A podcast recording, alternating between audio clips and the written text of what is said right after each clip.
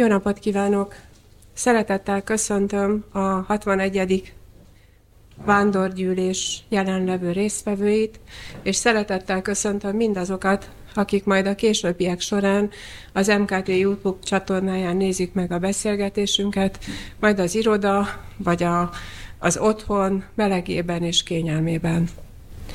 A közgazdasági vándorgyűlés egy olyan fórum, amely helyt, helyt ad minden évben arra, hogy itt találkozzunk, beszélgessünk a gazdaság helyzetéről, beszélgessünk a problémákról, véleményeket mondjunk el, vitatkozzunk, és megoldásokat találjunk, javaslatokat tegyünk, elősegítsük a fejlesztést. Ez volt az oka annak, hogy az idei évben a, mi is a mesterséges intelligencia témakörét választottuk. Úgy gondoljuk, hogy ez egy annyira aktuális téma, és a fejlesztés olyan szinten áll, hogy ö, feltétlenül szükséges erről beszélni minél nagyobb körben, és itt remélve, a, a, reménykedve abban, hogy a szakértők sokassága összegyűlik itt a beszélgetésünkben, majd értékes gondolatokkal fogják majd kiegészíteni a panelbeszélgetésünk résztvevőinek eh, előadását, illetve gondolatait. A mesterséges intelligencia fogalmának rengeteg definíciója van. Eh, nem is szeretném így pontosan, vagy e-, ezt megpróbálni most én definiálni, de azért maradjunk annyiban, hogy egy olyan számítós, számítástechnikai rendszerekkel, megoldásokkal, megoldásokat biztosító terület, amely nagy volumenű adatok feldolgozásán alapul, mintákat elemezve, illetve modellek alkalmazásával dolgozik. A mintákból tanulással, előkészíti a döntéshez azokat az információkat, ami alapján valóban a döntés meghozható, illetve döntést is hoz, és ezáltal kiváltja az emberi intelligenciát ezekben a folyamatokban. A mesterséges intelligencia, hogyha képes arra, hogy elemezze az adatokat, hogy következtetéseket vonjon le, megállapításokat tegyen, esetleg javaslatokat fogalmazzon meg. Miért ne lehetne alkalmas arra, hogy az ellenőrzésben is használjuk? Úgy gondolom, hogy a, a tér az előttünk áll, a lehetőségek tára megvan, tehát fontos, hogy beszéljünk róla, mert biztos, hogy sokak fejében elindul egy gondolkodás majd, és úgy gondolom, hogy a következő évi vándorgyűlésen már nagyon sokan eredményeikről is be fogunk tudni majd számolni. A mesterséges intelligencia a gazdasági élet számtalan területén használható, és már rengeteg alkalmazása van, ami már működik, amit már használunk. A tegnapi plenáris ülésen, meg mai szekcióüléseken, tegnapi szekcióüléseken számtalanszor előjött az a gondolat, hogy mindenképpen az innovációt központba kell helyezni, a fejlesztéseket el kell indítani, a hatékonyságot növelni kell, ezáltal tudunk majd hozzájárulni a versenyképesség növekedéséhez, javulásához. Miért ne lehetne a mesterséges intelligencia alapú megoldásokat alkalmazni erre a célra? Én meggyőződésem, hogy ez egy remek eszköz, remek lehetőség, és most er- erről fogunk ma beszélni. Magyarország felismerte a mesterséges intelligenciában rejlő potenciált, és már 2018-ban megalakította a Mesterséges Intelligencia Koalíciót, illetve Mesterséges Intelligencia stratégiát dolgozott ki, melynek kiadására 2020 folyamán került sor. A mai kerekasztal beszélgetésünk résztvevői a mesterséges intelligencia alkalmazási területeiről, etikai kérdéseiről, felelősségéről, felelősségi kérdéseiről, az uniós szabályozási környezetről, annak nehézségeiről. Nagyon fontos az adatvédelmi aggályokról, illetve a mesterséges intelligencia alkalmazásának lehetőségeiről fog majd beszélni az ellenőrzésben. De kik is fognak ma előadni, illetve kik lesznek a, az elő, a bevezető előadást követő panelbeszélgetés résztvevői. Először is szeretném bemutatni és köszönteni Jakab Roland urat, a Magyarországi Mesterséges Intelligencia Koalíció elnökét. Ő fogja majd megtartani a panelbeszélgetés bevezető előadását, ezt követően majd a Rónaszeki, Rónaszeki Péter úr, a Fortix Consulting ügyvezetője, az Iszaka Magyarországi elnökségi tagja, lesz majd a kerekasztal beszélgetés moderátora, és hadd köszöntsem így, így sorrendben, mert ugye nagyon nehéz sor, valamilyen sorrendet kiállítani, úgyhogy most itt próbálom az ülés sorrendjében köszönteni a résztvevőket. Tehát sok szeretettel köszöntem Vágújhelyi Ferenc urat, a Nemzeti Hírközlési és Informatikai Tanács elnökét, államtitkár urat, a Nemzeti Adó és Vámhivatal elnökét. Köszöntöm továbbá Szombati Anikót, a Magyar Nemzeti Bank ügyvezető igazgatóját, Chief Digital Officerét, a pénzügyi stabilitási tanács tagját, valamint végül, de nem utolsó sorban Keleti Artúrt, kibertitok jövőkutatót, az Információbiztonság napjának, az ITBN-nek alapítóját. Azt javaslom, hogy most vágjunk bele, úgyhogy megkérném Jakab Rolandulat, hogy tartsa meg a prezentációját. Köszönöm. Köszönöm szépen a felvezetést, és tisztelettel és szeretettel köszöntök mindenkit ezen a mai szekció beszélgetésen. Én is köszöntöm a panelben résztvevő társaimat, és arról fogunk beszélni ma, hogy a mesterséges intelligenciának milyen hatása lesz a gazdaságban, ezen belül is az ellenőrzésekben, a pénzügyi szektorban általában. De még mielőtt ezt megtennénk, megtennénk, kérem engedjék meg nekem, hogy bemutassam Magyarország mesterséges intelligencia stratégiáját, nagyon röviden, illetve bemutassam a Mesterséges Intelligencia Koalíciónak a, a tevékenységeit, és utána pedig egy kicsit arról, hogy milyen következő lépésekben gondolkodik a koalíció, illetve Magyarországnak milyen tennivalói lennének ahhoz, hogy ebben a globális versenyben, amiben azt gondolom, hogy mindannyian látjuk és érezzük, hogy benne vagyunk, milyen alkalmazásokat fejlesztünk, milyen intézményeket hozunk létre annak érdekében, hogy elkapjuk azt az értéket, amely a mesterséges intelligenciában keletkezik, és ennek hatása lesz a gazdaság és a társadalom minden a rendszerére. Nos,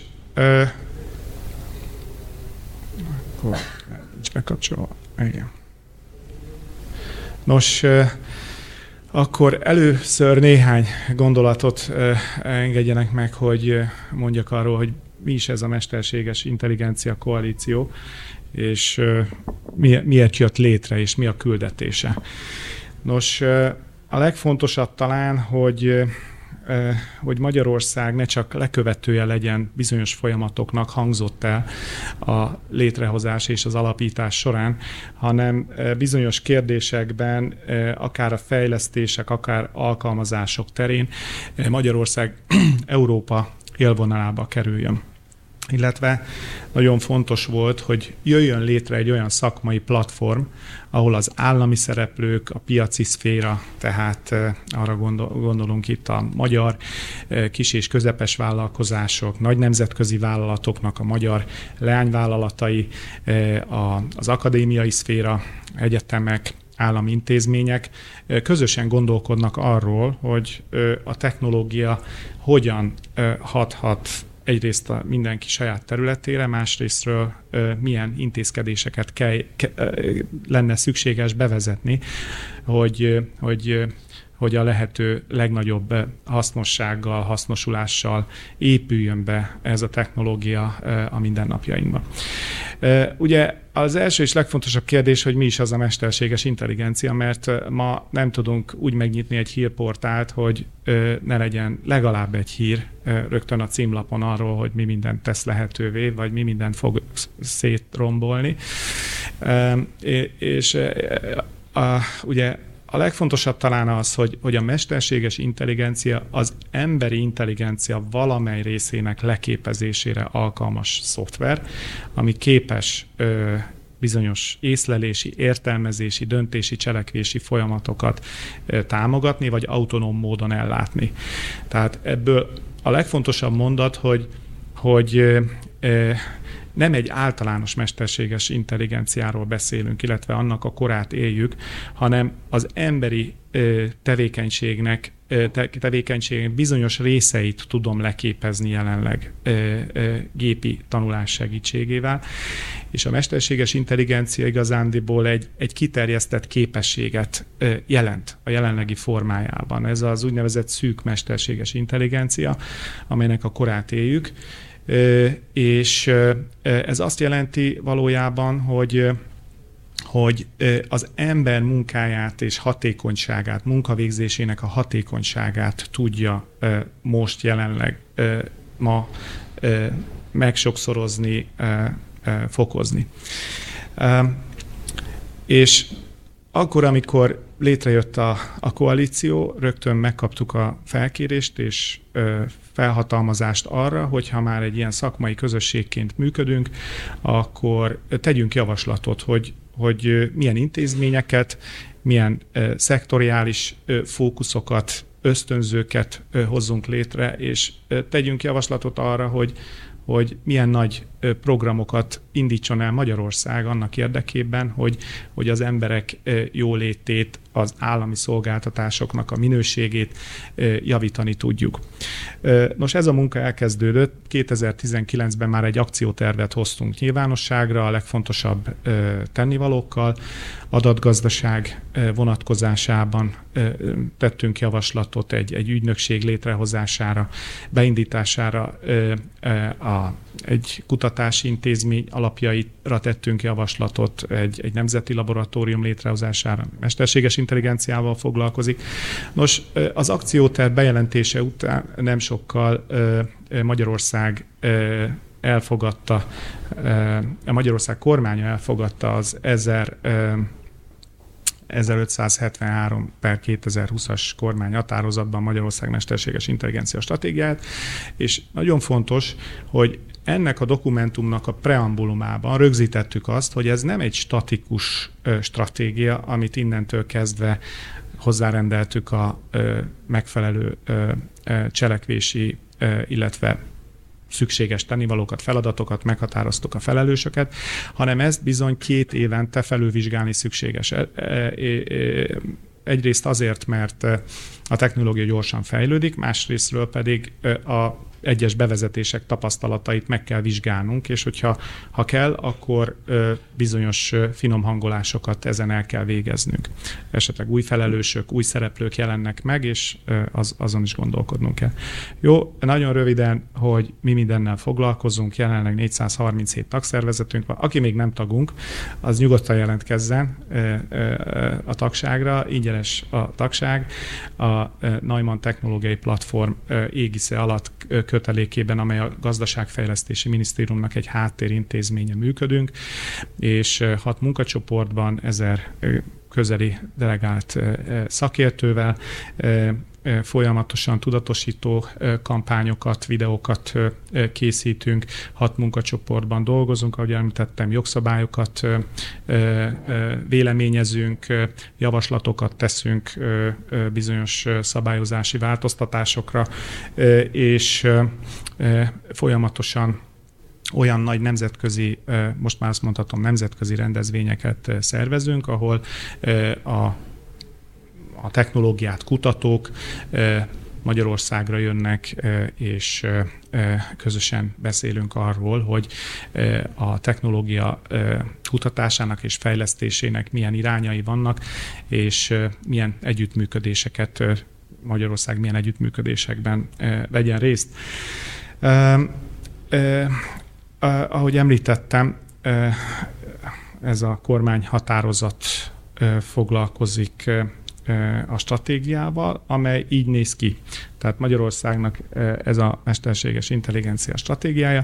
Ez azt igazándiból csak nagyon-nagyon röviden ennek három rétege van.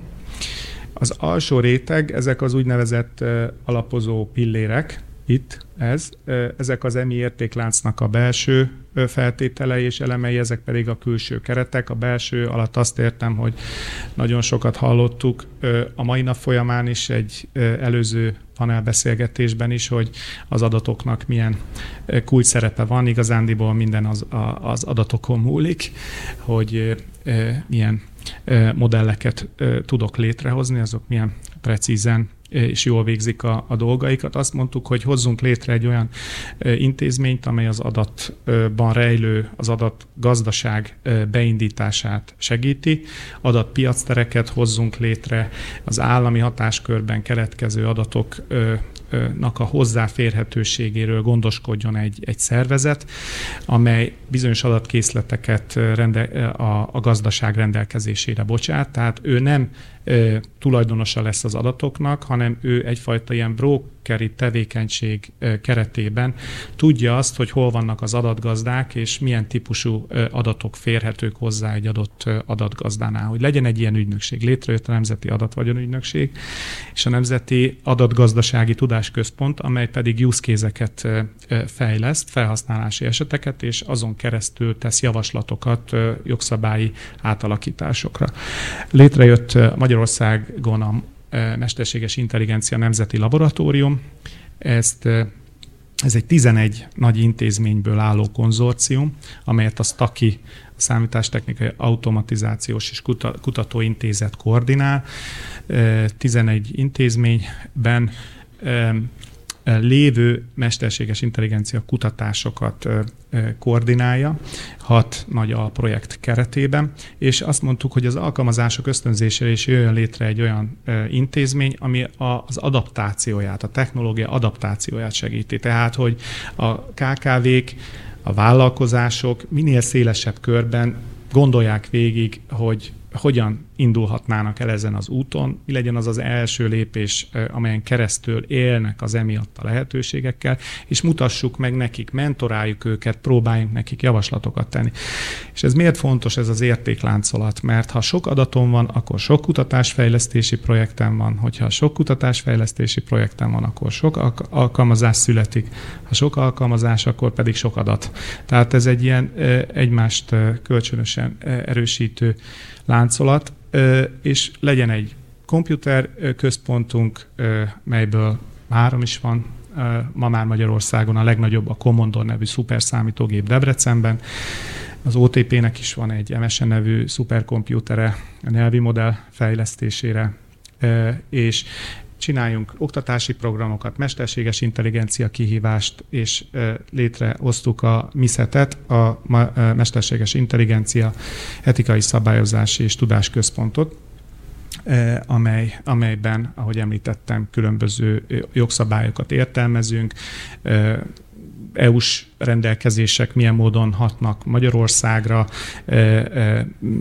Magyarországnak legyen-e javaslata bizonyos európai szinten bizonyos jogszabályokra, tehát ezeket végzi ez a tudásközpont. Azt mondtuk, hogy ha megvannak a keretek, akkor arra már lehet szektoriális fókuszokat építeni, tehát hogyan lehet ösztönözni ezeket az iparágakat, hogy fejlesztenek és építsék be hatékonyan a technológia nyújtotta lehetőségeket, illetve azt mondtuk, hogy a, a, a Rényi intézetben, a Rényi Alfred Matematikai Intézetben legyen egy olyan, ö, ö, olyan tudós közösség, aki ezeket az alap technológiákat, matematikai modelleket kutatják, hogy, hogy legyen legyenek olyan tudományos sikerek, teljesítmények, amelyek előbb vagy utóbb a magyar kutatásfejlesztésben, gazdasági hasznosulásban is megjelenhetnek. És a legfelül ugye fel, felülre mutató nyilak vannak, azok a nagy transformatív programok, azok azt mutatják, hogy itt meghatároztunk nagy célokat, hozzájuk rendeltünk indikátorokat, hogy, hogy, hogy, hogy a szolgáltató állam koncepciója, tehát automatizált ügyintézés magyar nyelven az összes állami szolgáltatásnak a 60%-a az már automatizált legyen például 2030-ig. Vagy egészség tudatosság a digitális világban, hogy, hogy, hogy lehet az adatokból jobban elősegíteni azt, hogy, hogy, hogy, hogy egészség, hogy tudatosabban éljünk, éljünk azokkal a adatokban rejlő lehetőségben, akár az egészségügyi rendszerünkben, akár a, a, az élelmiszer előállításban, amelyek egy hosszabb életet biztosítanak nekünk, és ezekre milyen szolgáltatásokat építhetne föl, a, föl az állam, és milyen milyen változtatásokat, milyen projekteket kell elindítani, hogy ezt a távlati célt, ezt, ezt elérhessük. Ezek az úgynevezett nagy transformatív programok, amelyek az emberek életét közvetlenül érintik, és több szaktárcát, ágazatot fognak át. És természetesen adatok keletkeznek, azok bemennek újra a, a láncolat alján, az intézményekbe, amelyek, eh, ahogy említettem, eh, újabb értéket eh, teremtenek. Elkezdtük ennek a stratégiának a felülvizsgálatát, jelenleg itt, itt tartunk. 2030-ig fogalmaztuk meg a célokat, 2025-ig a feladatokat, és ugye az látható, hogy az alapozó pillérek azok, azok, azok létrejöttek. Most itt lesznek bizonyos finomhangolások az adatgazdaság vonatkozásában, de ettől, ettől függetlenül azt mondhatom, hogy, a, hogy az alapozó pillérek, illetve a kutatást érintő, a kutatási tevékenységet érintő projektek azok szépen elindultak. Ugye a transformatív programok azok amúgy is egy, egy, egy 2030-as időszakot ölelnek föl. Itt elindultak már projektek, természetesen ezeket folyamatosan nyomon kell követnünk, hogy ezek hogy alakulnak, és ahogy az előző szlájdok valamelyikén említettem, 2024-ben 2024 első fél évében, ahogy ezt egyébként Nagy Márton miniszter úr is bejelentette néhány nappal ezelőtt egy konferencián, egy teljes felülvizsgálatot, illetve nem is csak felülvizsgálatot, hanem megújítást fogunk végrehajtani. Tehát a következő fél év arról szól, hogy, hogy elemezzük a, a, az eddig elvégzett tennivalókat, vagy feladatokat, és hogy hozzunk-e létre új intézményeket, intézményeknek milyen új szerepköröket definiáljunk, és ezeket a transformatív programokat, illetve azok célrendszerét, eszköz, eszközeit hogyan hangoljuk át. Na de mi történik most igazándiból? Ahogy említettem, az egyik legfontosabb dolog, hogy a gazdaság értéket tudjon ebből a technológia átalakulásból kivenni. Tehát a hozzáadott érték, a termelékenység növekedjen, tehát az egy munkavállalóra levetített hozzáadott érték növekedjen. Van egy ambiciózus célunk, azt mondtuk, hogy 2030-ig 26%-kal növekedjen a termelékenység, a hozzáadott érték egy fő, növekedése egy főre levetítve, és ehhez az kell, hogy, hogy, hogy, a, hogy a KKV-knak segítsük egyrészt a digitalizációs úton való elindulását, mert azért itt még, még mindig van jócskán tennivaló, ugyan már nagyon sok, ezt majd biztos, hogy elnök úr bemutatja, hogy mennyi minden digitalizációs lépés történt az ellenőrzésekben például, illetve mindannyian tudjuk ezeket a nagy rendszereket, amelyek bevezetésre kerültek. UD, online pénztárgépek, stb. Tehát ez a, ez a folyamat ez elindult, de nyilván az adatokban rejlő képes lehetőségeket még jobban ki tudjuk aknázni. És, de a legfontosabb, hogy a KKV-knak adjunk segítséget. Tehát hozzunk létre egy olyan mentor, mentor, mentori programot, egy olyan voucher programmal kiegészítve, hogy nem csak megmutatjuk nekik, hogy hogy kezdjenek hozzá a tevékenységük, mely pontján viszonylag rövid idő és pénz befektetésével hogyan modernizálják a működésüket, hanem, hanem adjunk nekik hozzá pénzt is, ösztönözzük, tehát pályázzanak. Nézzék meg, hogy így néz ki, vigyük el hozzájuk a lehető legközelebb, mutassuk meg, és utána, ha tetszik nekik valamelyik, akkor pályázzanak rá, és a pályázatoknak bizonyos for, azhoz forrásokat rendelünk, és bizonyos minősített szállítók ezeket a megoldásokat implementálják. Ezen dolgozunk most egy nagy rócsó program keretében az MKIK-val közösen. Szeretnénk egy jogi, technológiai tesztkörnyezetet, kísérleti környezetet felépíteni, ennek az alapjait most rakjuk le, tanulógyárat, tanulóraktárat létrehozni, ahol megint csak élménytechnológiákat mutatunk be a, az érdeklődőknek, és hát a magyar nyelv és a, a mesterséges intelligencia, az a, techno, a technológia erősítse a magyar nyelv kifejező képességét, szépségét, és segítse a választékos és helyes használatát. Ezt szeretnénk elérni, a gépi háttér tovább, továbbfejleszteni, illetve Magyarország 2024 második fél évében lesz az Európai Unió tanácsának az elnöke, és egy nagy kelet-nyugat és Európa találkozási pontot egy AI Expo megszervezésén keresztül szeretnénk megvalósítani. Tehát nagyon fontos kutatási és szabályozási kérdésekről. Ugye mindannyian tudjuk, hogy az Egyesült Államok innovál, megy előre, viszi folyamatosan piacra az újabbnál újabb modelleket, termékeket. Tudjuk, hogy a világ keleti felében nagyon sok erőforrást biztosítanak kutatásfejlesztésre, Európa szabályoz. Hogyan lehetne közös hangot találni, hogy a technológia szabályozása, a legfontosabb etikai kérdések azok végül is egy, egy gondolati síkon legyenek, és egy irányba húzzunk. Egy ilyen nagy AI Expo megszervezését tűztük ki célul.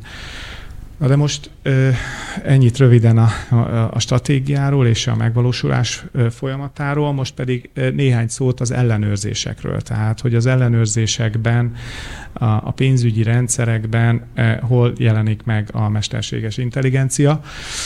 Ugye itt, itt ez egy nagyon ö, ö, szemléletes ábra, hogy egyszerűen a, a, a könyvelési, a mesterséges intelligenciával támogatott könyvelési piac hogyan alakul. Ez egy közel 25%-os éves növekedési ütemet mutató piac, és kik ezek,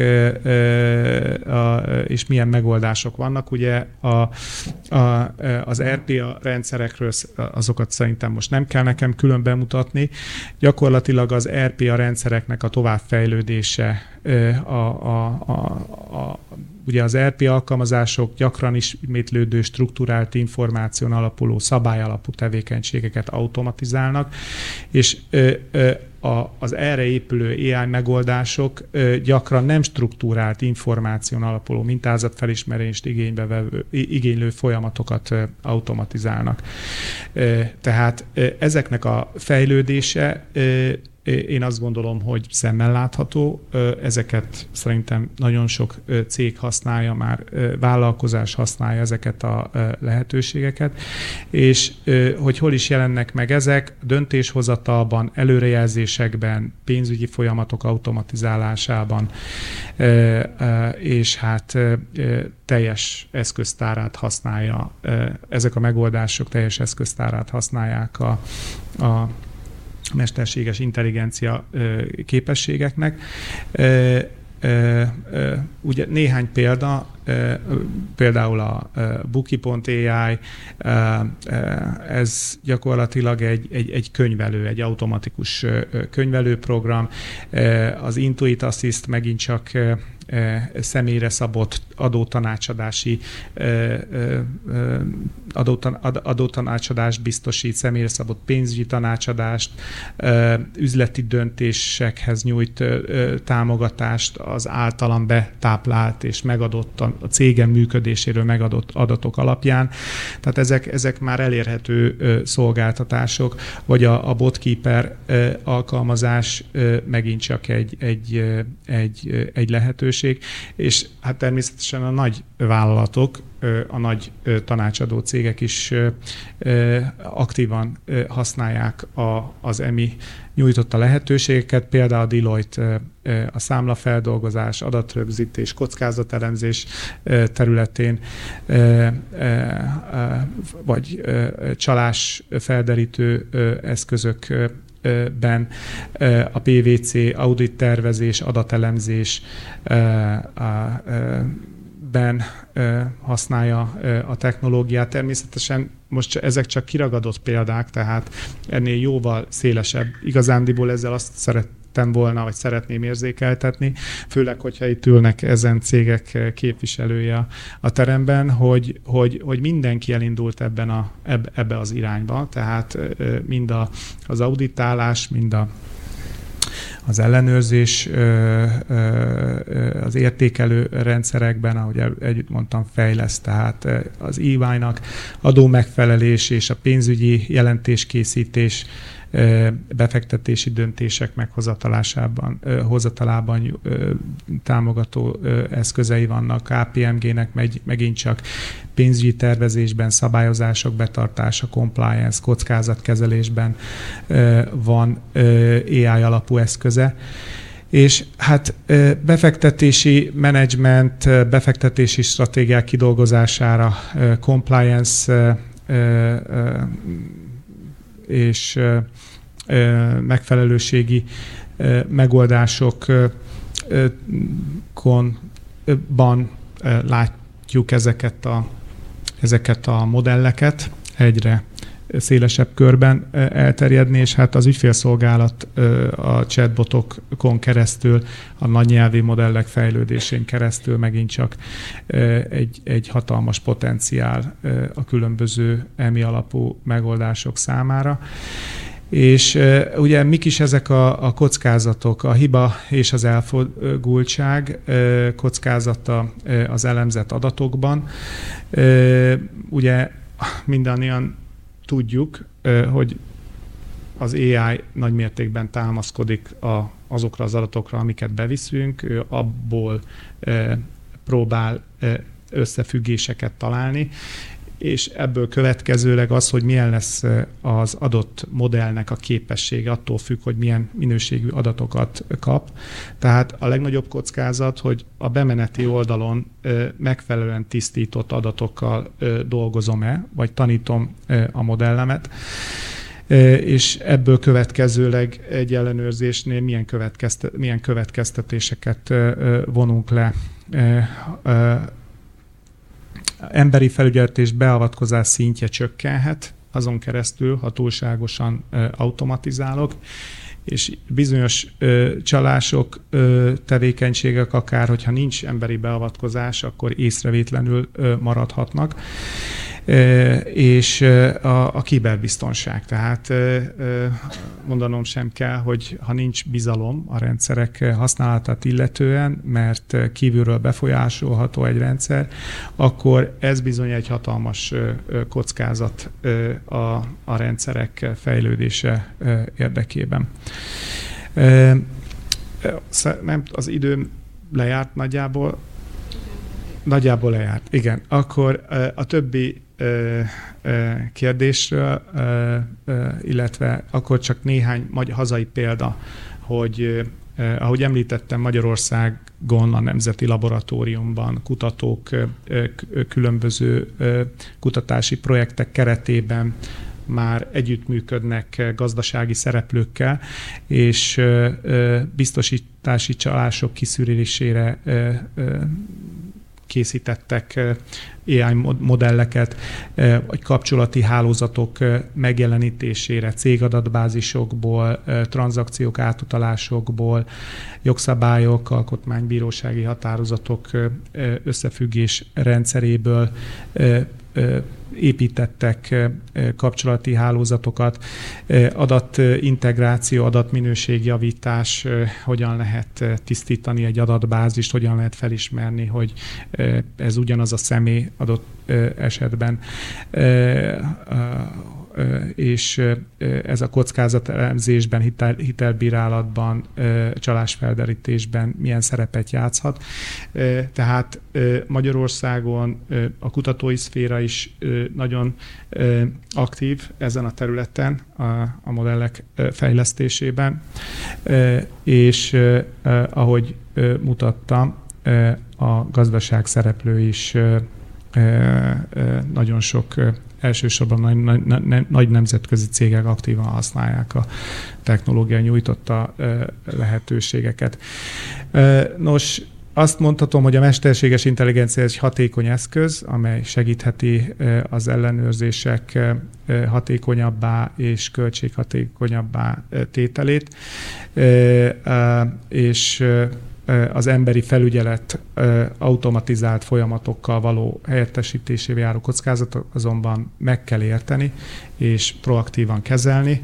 Ezek a legfontosabb feladatok, és itt jön azt hiszem, hogy nagyon nagy mértékben elő a szabályozás fontossága. Szabályozás az adatok hozzáféréséhez, azoknak az anonimizálásában és a felhasználásában, tulajdonjogi kérdések vonatkozásában, és gyakorlatilag azt mondhatom, hogy, hogy addig, amíg ezeket a jogszabályi kereteket nem tudjuk megbízhatóan biztosítani, gazdaság szereplői számára. Én ezért is üdvözlöm egyébként az EU-nak a megfelelő tervezeteit, akár a, a, a mesterséges intelligencia keretszabályozás, akár az adat szab, keretszabályozási elképzeléseiben, mert ezek Európa számára versenyelőnyt fognak biztosítani, abban az esetben, hogyha ennek a bevezetése, az ezzel való elindulás minél hamarabb megtörténik. Úgyhogy erről még szerintem fogunk beszélni a, a panelben. Én most megköszönöm mindenki figyelmét.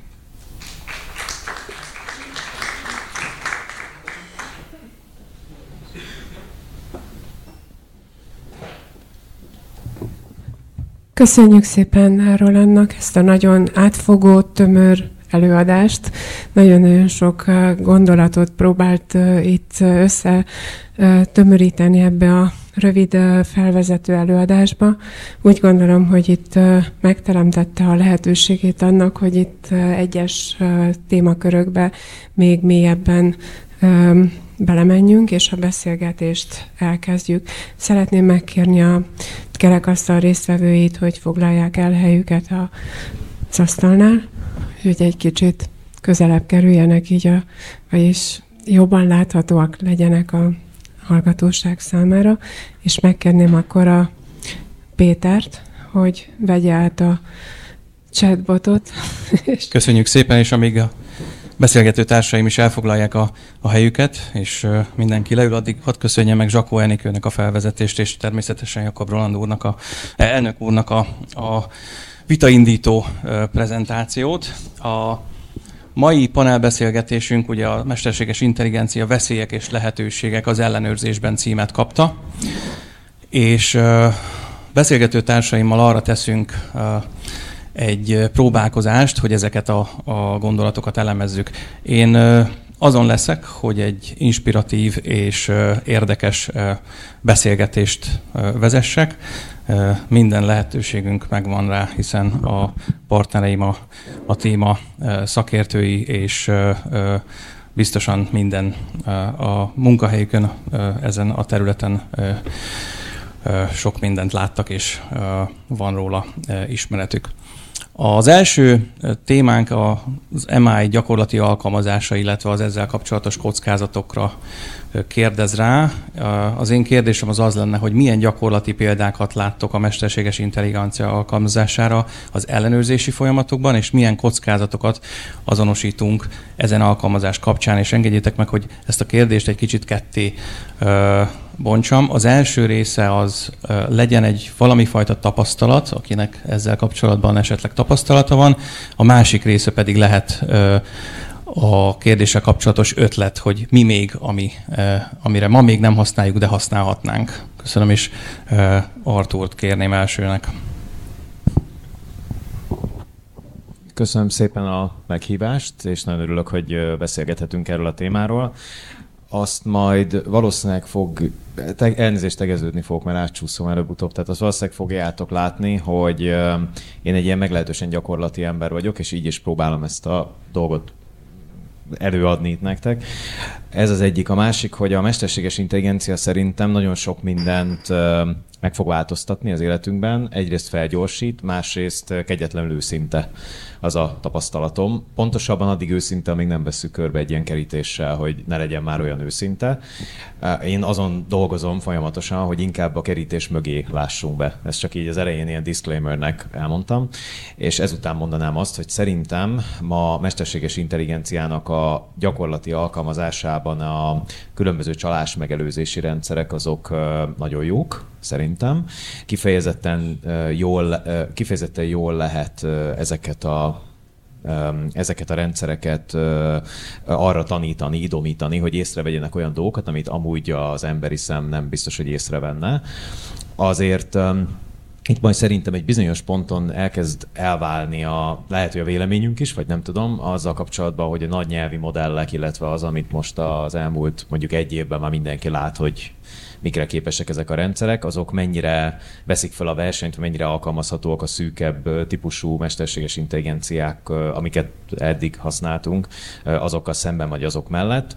Nekem az a megítélésem, hogy a csalás megelőzésben, különösen a fraud területén nagyon jó tapasztalatok vannak. Viszont tudom, hogy ez később jönne, de azért gyorsan még hozzáteszem ezt a, a szekciót, viszont az a, az, az érzésem, és ezzel foglalkozni kell a csalások esetében különösen, hogy pontosan ugyanez a technológia viszont be tud hozni egy csomó olyan képességet, ami megrontani fogja a csalás megelőzési képességeinket, attól függetlenül, hogy mesterséges intelligenciával csináljuk vagy sem, mert annyira élethű és annyira jó minőségű hamisítványokat, rendszereket és szituációkat tud előállítani egy rossz indulatú mesterséges intelligenciával rendelkező támadó, hogy ez probléma lehet. Tehát én most egy ilyen fegyverkezési versenynek a első sakhúzásait látom például a fraud területén. És ha már fraud, akkor igen, Anikó. Köszönöm szépen, és ugye én is ezen a vonalon haladnék tovább, tehát mindenhol, ahol nagyon sok adatra támaszkodva kell döntést hozni, vagy esetleg olyan anomáliákat azonosítani, ami, amelyek a, akár a fogyasztókat, akár a, az egyéb szereplőket károsíthatják, nagyon hasznos a, a mesterséges intelligencia használata, és ugye itt már a bevezető előadásban is volt arról szó, hogy ugye az egy elég alapvető fontosságú dolog, hogy milyen adatokon tanítják ezt a, a mechanizmust, és, és milyen kontrollok mellett működik, és hát azért itt a kockázatokról beszélve, ugye itt már 2021-ben, tehát konkrétan már egy kormány buktatásban is szerepe volt a mesterséges intelligenciának, hiszen Hollandiában volt egy olyan segélyezési rendszer, ahol ö, mesterséges intelligenciával támogatták meg annak a kiszűrését, hogy kik vesznek fel jogtalanul ö, ö, gyereknevelési támogatást, és hát ö, az az eset fordult elő, hogy már a modell bemeneti paraméterei között megjelölték a, a nemzetiségi hátteret, ami itt az adott esetben ugye a török, marokkói és holland antillákbeli származást ugye bemeneti paraméterként használta, és egy előzetes elfogultságot épített ilyen értelemben a modellbe, amint az utólagos emberi ellenőrzés csak felfokozott, és, és hát tulajdonképpen a, a rendszer túl egyoldalúra és szigorúra sikerült, és számos emberi tragédia kapcsolódott ezeknek a támogatásoknak a visszavonásához, és végül is ennek a helyzetnek a feltárása készítette az akkori holland kormányt lemondásra, tehát hogy, hogy itt nagyon fontos, tehát nem, nem csak az adatok, hanem a, az esetleges elfogultsági szempontoknak is a, az előzetes felmérése és, és a lehetőleg akkurátusabb kiszűrése ahhoz, hogy a, hogy a modellek tényleg arra szolgáljanak, amire kitalálják őket. Ha megkérhetem, ne tedd még le a, a, a mikrofont, én egy olyan kérdéssel uh, uh, állnék elő, hogy esetleg olyan gyakorlati példát vagy tapasztalatot, természetesen olyan, ami megosztható, tudsz-e hozni, ami az MNB-nél van, vagy ne, ne hogy Isten a felügyelet szervezeteknél, pénzügyi szervezeteknél, ami mesterséges intelligenciával kapcsolatos? Hát azért itt mondjam, tehát nem tudom, majd, majd itt a, a navos kollégákat is érdeklődéssel hallgatják, tehát meglehetősen újszerű ez a technológia, és hogy, hogy jelenleg az LMB is ott tart, hogy a pénzügyi intézmények mesterséges intelligencia használatát ö, ö, ellenőrzi, illetve ahhoz kapcsolódóan alakított ki egy módszertant, hogy az ilyen, ilyen rendszerek alkalmazásakor mik azok a sarokpontok, kockázati tényezők, amire e, egy, egy felügyeleti hatóságnak oda kell figyelni. Tehát az, hogy mi magunk mikor fogjuk ezt használni, ugye ehhez ugye kell felhatalmazás, adat, modell, tesztelés, bevezetés, tehát még, még nem járunk itt, ezt tudom mondani, de nyilvánvalóan kutatjuk annak a lehetőségét, hogy ezt hol tudjuk minél hamarabb bevonni a gyakorlatba. Köszönöm szépen, és egyébként én is látom sok helyen, hogy egyszerűen letiltják a, például a nyelvi modellek használatát, és így gyakorlatilag elzárják magukat a fejlődéstől. Vágói Heri Ferencnek adnám át a szót. Rögtön Rögtön két mikrofon is van, úgyhogy...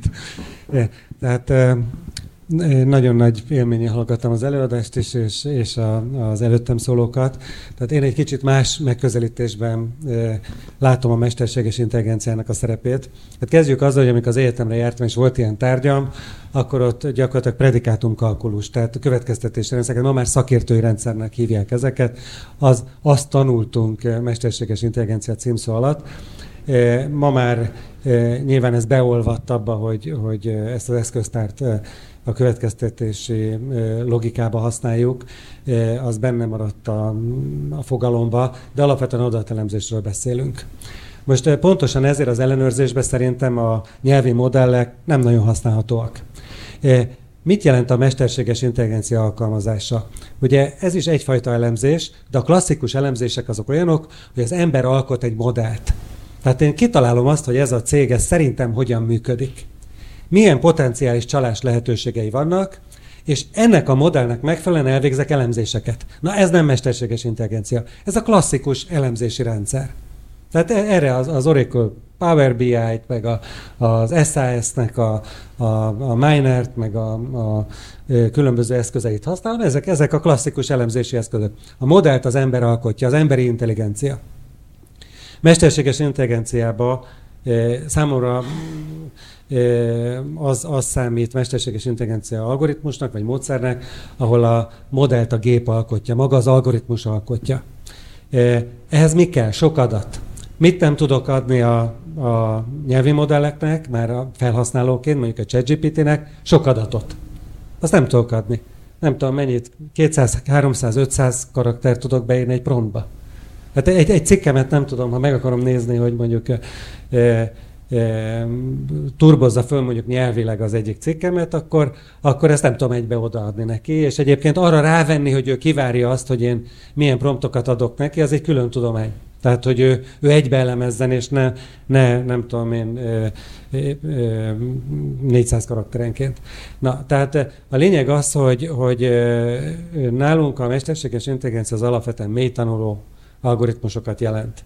Tehát osztályozási módszereket, tehát klasszifikációs módszereket, ugye ez a, a supervised vagy a, a kontrollált gépi tanulásba, a nem kontrollált gépi tanulásba pedig ugye klaszterek képzését.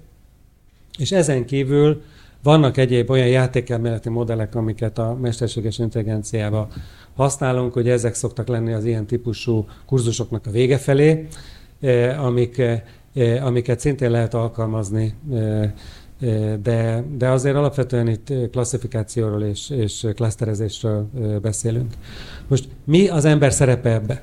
Ki kell választani az adatot, tehát hogy mit elemezzünk, ugye hát azt, azt meg kell tenni, meg, meg meg kell nézni azt, hogy, hogy maga, hogy milyen algoritmusokat használjunk. Tehát nyilván mondjuk képi vagy hangadatokra más típusú algoritmusokat használunk, mint, mint mondjuk gazdasági adatok elemzésére. És van még egy szerepe az embernek, amikor valamilyen szempontból devianciát találunk, ott a szemantikát, a jelentéstani eredményt az embernek kell megmondania. Tehát amikor mondjuk egy klasszifikációs módszer az azt mondja, hogy, hogy ez mondjuk a, a, abból a sokaságból, ami mondjuk a, a klaszterben megjelent, attól különbözik, akkor ennek van egyáltalán közgazdasági, üzleti jelentése. Nagyon sok esetben nincs. Viszont a devianciát mégis megtalálja. Na most konkrétan mit, mit csinálunk? Tehát tegyük fel, hogy mondjuk én szabad szöveges adatot, tehát ugye a mesterséges intelligencia az a nem struktúrált adatokra tényleg nagyon jó, tehát szabad szöveges, mérleg kiegészítő mellékletét elemzem. És azt mondom, hogy bizonyos típusú, ugye az adattérbe elhelyezem, ja, az mesterséges intelligencia mindig, amikor az adatokat kiválasztottam, akkor én kifeszítettem egy adatteret és a különböző paramétereket, amiket eh, a, az entitásokhoz, mondjuk gazdálkodókhoz tartoznak, az azt jelenti, hogy az origóba hozok egy helyvektort, oda mondjuk 10 paraméter esetleg, ez egy 10 dimenziós tér. És mondjuk azt mondom, hogy ebbe a 10 dimenziós térbe egy 9 dimenziós hipersíkot húzok, tehát elválasztom az adatokat, még egy lineáris modellbe. Tehát lineáris modellbe hipersíkot húzok, elválasztom az adatokat, és azt mondom, ami a sík normál vektorára pozitív irányban van, az mondjuk a deviáns, ami meg az a ellentétes irányban van, az a, az a ö, ö, normálisnak mondott. Vagy legalábbis annak, ez egy osztályozás, ez egy egyszerű osztályozási feladat. Most ugye a probléma az az, hogy nem minden lineáris. Ha például van két paraméterem, tehát kétdimenziós adatterem van. És azt mondom, hogy az a normális, ami e, az origótól nincsen két egység távolságnál messzebb, akkor e, a lineáris modellt a hajamra keltem, az a semmit nem érek. Ott azt mondom, hogy egy másodfokú modell kell, tehát mondjuk azt mondom, hogy az x négyzet plusz y négyzet, hogyha így nevezem a tengelyeket, az mondjuk kisebb, mint négy ugye akkor az azt jelenti, hogy két egység sokaron belül vagyok, akkor az a, az a, a normális, ami annál messzebb van az rigótól, az a deviáns. Most e, mit szoktak csinálni ilyenkor a, a, a, a nem informatikus a nem, a nem matematikusok? Tehát az, van egy csomó tesztadatuk, elkezdenek illeszteni. Tesztadatra elképesztően jó e, illesztést tudok tenni, most ez az illesztés az annyit jelent, hogy, hogy mondjuk egy lineáris modellt fölrakok, hát az, az abban a tesztadatokon sok a hiba. Akkor elkezdek használni mondjuk valamilyen kernel függvényt, akkor mondjuk neurális hálókat, és hát persze, egy idő után a tesztadatokon közel nulla hibát fogok elérni. Na de generális lesz a modellem. És a legtöbb esetben ilyenkor a generalizációval lesz a probléma. Tehát sok adat kell, és akkor veszélyek. Veszélyeknél még tényleg egy-két szót, ugye, mert vagy azt a következő kérdésben, vagy most lehet a veszélyeket is. De lehet. Jó, ezek voltak a lehetőségek. Lehet most is. Jó, ezek a lehetőségek a cégeknek is rendelkezésre állnak, adott esetben a családcégeknek is, aki viszont másképp modellez. Ő úgy modellez, hogy én mit látok belőle, és az alapján én mit tudok ö, fölfedni. Tehát az ő modellje ilyen. E, ő az ellenőr viselkedését fogja szimulálni. Tehát azt próbálja majd megnézni. Ezt például mondjuk lehet akár veszélyként is értelmezni. Egyébként ez joga van. Tehát mi mindig azt várjuk, hogy, hogy ami a törvényekben le van írva, azt ki is használják. Hát a jogalkotó azért hozta azt a szabályt, azt szoktuk mondani, hogy kiskapuk. Nincs, nincs kiskapu. Ha lehetséges, akkor alkalmazza. Ez egy közgazdasági számítás eredménye minden adó jogszabály, meg versenyjogi szabály is, és azokon belül lehet terjeszkedni. Tehát mi erre, erre építjük egyébként a modelleinket is. Na, szóval, szóval egyrészt ez a, ez a veszély megvan ugye, hogy, hogy minket modelleznek, a viselkedésünket, Másrészt az ellenőrző részéről pedig ott van egyrészt, amiről már szó volt, ez a coded bias, tehát ez a elfogultság betan- betanítása. Egyszerű példa, nem biztos, hogy pontosan ugyanolyan számviteli ismeretekkel rendelkezik egy kis északborsodi cég, mint mondjuk egy budapesti vagy győri. Egy csomó olyan deviancia párosul hozzá, ami miatt őket nagyon lehetne ellenőrizni. A kérdés az, hogy ennek mi a társadalmi haszna. Van olyannak társadalmi haszna, hogyha ebbe a szociális közegbe csoportosítjuk a revíziós erőforrásainkat, adott esetben ne, nettó módon tönkretesszük a, az ottani helyi gazdaságot, egyébként minimális adó teljesítmény nyújtó, amúgy is ezt nyújtó gazdaságot, szociális hálót és, és szövetet teszünk tönkre, a társadalomnak a szociális szövetét, és ráadásul egy csomó egyéb dolog is párosulhat ehhez negatív konnotáció, tehát hogy ennek egyetem van-e értelme. Tehát ezeket, az, az irányítószám az egyik legveszélyesebb adat. Tehát itt sokan azt hiszik, hogy vallás, bőrszín, stb. Nem. A bankoknál tehát nem tudom én, Amerikában fekete környéken van egy jól kereső, nem tudom, csak családi okokból ott lakik. Drágában kap hitelt. Mert az irányítószáma be van tanulva, hogy oda bizony csak drágában lehet hitelt adni. Na ez, ez veszély. Tehát ezek veszélyek.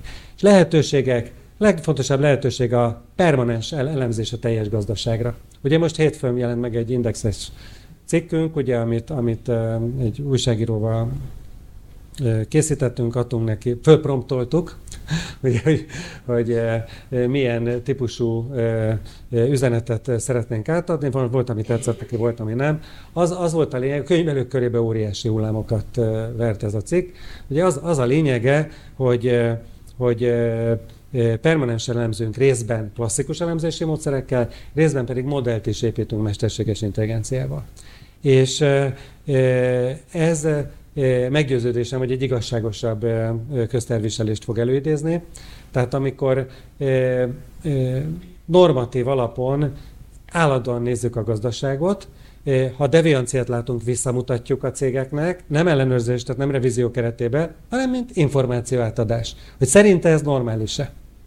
És ugye erről szól a támogató eljárás. Azt gondolom, hogyha sok közgazdász van itt, akkor azzal, meg, vagy szám, aki számvétel foglalkozik, az egész biztos, hogy találkozott ezzel, akkor akár támogató eljárás, de még ilyen formális eljárásra akarok. Ügyfél, a, a cégkapujára kiküldjük, hogy ezt látjuk. Mi erről a véleménye?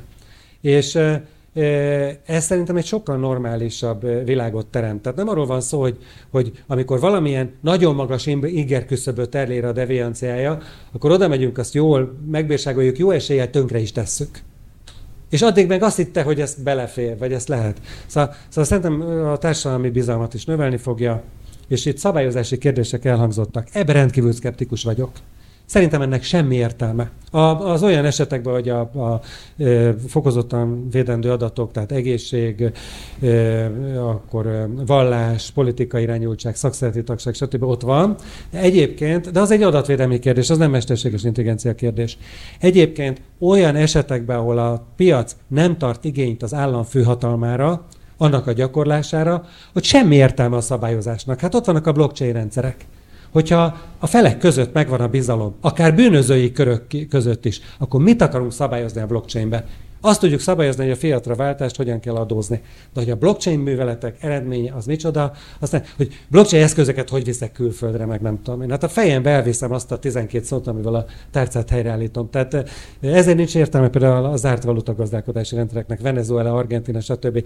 Ez úgy mozog a valuta, az emberek fejébe. Ember fejébe nem lehet csempészni. Úgyhogy eh, szerintem nem szabályozható olyan szinten, hogy ma, ma ebből gondolkodnak, akár nemzeti szinten, akár uniós szinten. Köszönöm szépen. Köszönöm. Nagyon érdekes érdekes példákat és gyakorlati alkalmazásokat hallottunk. Én egy picit visszaterelném az eredeti mederbe a, a beszélgetést, még Roland számára. Ugye a felvezető előadásban már gyakorlati példákat is mutattál, esetleg a, az ezzel kapcsolatos egyéb ötletekről, és akkor még egyszer a, ugye a, a mesterséges intelligencia alkalmazása az ellenőrzési folyamatokban, hogyha, hogyha erről tudnál egy-két gondolatot mondani. Igen, tehát a folyamat szinte minden pontján ott, ott, ott van a lehetőség, tehát ennek használatára mindenhol, ahol adatok jelennek meg, és az adatok közötti összefüggésre vagyok kíváncsi, ott, ott ezeket egyszerűen, egyszerűen ezzel sokkal megalapozottabb szolgáltatásokat tudok nyújtani, illetve az én meglátásom szerint ezek, a, ezek az alkalmazások hitelbírálat, csalás felderítés, vagy egy IT rendszernek a működtetése. Én úgy látom, hogy minden azon múlik, hogy, hogy milyen adatokból tanítom a, a rendszeremet. És a másik, amit különösen fontosnak tartok, ami a kihívási oldalt érinti, hogy a megbízhatóság, a bizalom, a megmagyar, megmagyarázhatóság és a, a, a felelősség teljesség kérdése. Én azt gondolom, hogy megbízható mesterséges intelligencia fejlesztésre van a legnagyobb szükség. Tehát az a fajta, az a fajta korábbi gondolkodás, hogy valami történik ott bent a rendszerben, de nem tudjuk megmondani azt, hogy hogyan, milyen lépések sorozatával jutott el arra a döntésre, vagy arra a véleményre, amelyet éppen nekem felajánl, azok én azt gondolom, hogy nem, nem, nem jól megalkotott rendszerek. Tehát a, a megmagyarázhatóságnak a fejlesztés, a tanítás módszertanában ott kell lenni. Ez fogja a bizalmat generálni az ilyen jellegű ö, megoldások irányába. Tehát a, a megmagyarázhatóság és a, a, a felelősség, tehát a, a, a megfelelőség ö, ö, irányába tett lépések. Tehát, hogy legyen egy olyan módszertan, akár a fejlesztőknek a kezében, akár a szervezeteknek a kezében egy, egy erős megfelelőségi rendszerük, egy, egy self-governance rendszer, amelyet minden cég hozzon nyilvánosságra a saját honlapján, aki modellfejlesztéssel vagy a termékeiben használ mesterséges intelligenciát, hogy, hogy ő milyen alapelvek mentén fejleszti, vagy tanítja ezeket a modelleket. Tehát én a, a megbízhatóság, megmagyarázhatóság és a, a, a, a, a felelősség teljes, teljes fejlesztést tartom a kulcskérdésnek a jövő szempontjából, és azt, hogy a szabályozást én, én inkább az a, azt értettem alatta, hogy, hogy, hogy például a, a manipulatív felhasználásokat. Azt, hogy, hogy ez be se következzen, az, hogy például befolyásolja a gondolkodásomat egy, egy adott szolgáltatás, vagy valaki képes legyen engem úgy profilozni, hogy a tudatalattimat befolyásolja ezen keresztül. És bizony ö, ö, bizonyos nagy platform cégeknél vannak erre utaló jelek, ö, amelyeket szerintem idejében meg kell tudnunk fogni, hogy, hogy, hogy ez az állapot be se következzen, illetve emberek életéről bizonyos kérdésekben ne hozhasson döntést egy, egy masina. Tehát én a szabályozást azt inkább ebből, a, ebből az oldalról közelítettem meg, de alapvetően én a, a, a megmagyarázhatóságot tartom egy nagyon fontos elemnek, hogy, hogy olyan módon fejlesztjük ezeket a modelleket, vagy tanítsuk, hogy mindig tudjam azt, hogy miért jutott, mik azok a vezérlő elvek, ami alapján, vagy alapelvek, ami alapján ő egy adott következtetésre jut. Köszönöm szépen, és remélem mindenki meghallotta elnök úr válaszának első mondatában azt, hogy a mesterséges intelligencia az ellenőrzés szinte minden területén használható, de és szintén a felvezető előadásra szeretnék vissza kacsintani és visszatekinteni, ahol a kockázatokban Roland azt említette, hogy van egy olyan tényező, hogy kiberbiztonság. Én ezt a témát hoznám a, a következő beszélgetéshez, és, és lehet, hogy át is adom a szót Artúrnak, aki egyébként ennek a területnek az egyik hát szószólója is.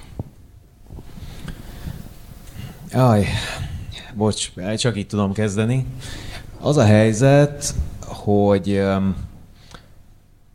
Szerintem most van először olyan helyzet a, a védelem területén, de ezt kimerem terjeszteni az IT-ra is, majd aki IT is, az biztos megdobál valamivel, ChatGPT-vel, vagy nem tudom, hogy, hogy sok dolgot nem tudunk megmondani. És visszautalnék arra, amit Roland is mondott, hogy tök jó lenne, hogyha meg tudnánk magyaráztatni a gépekkel, hogy mit miért csinálnak, viszont ez egyre kevésbé megy.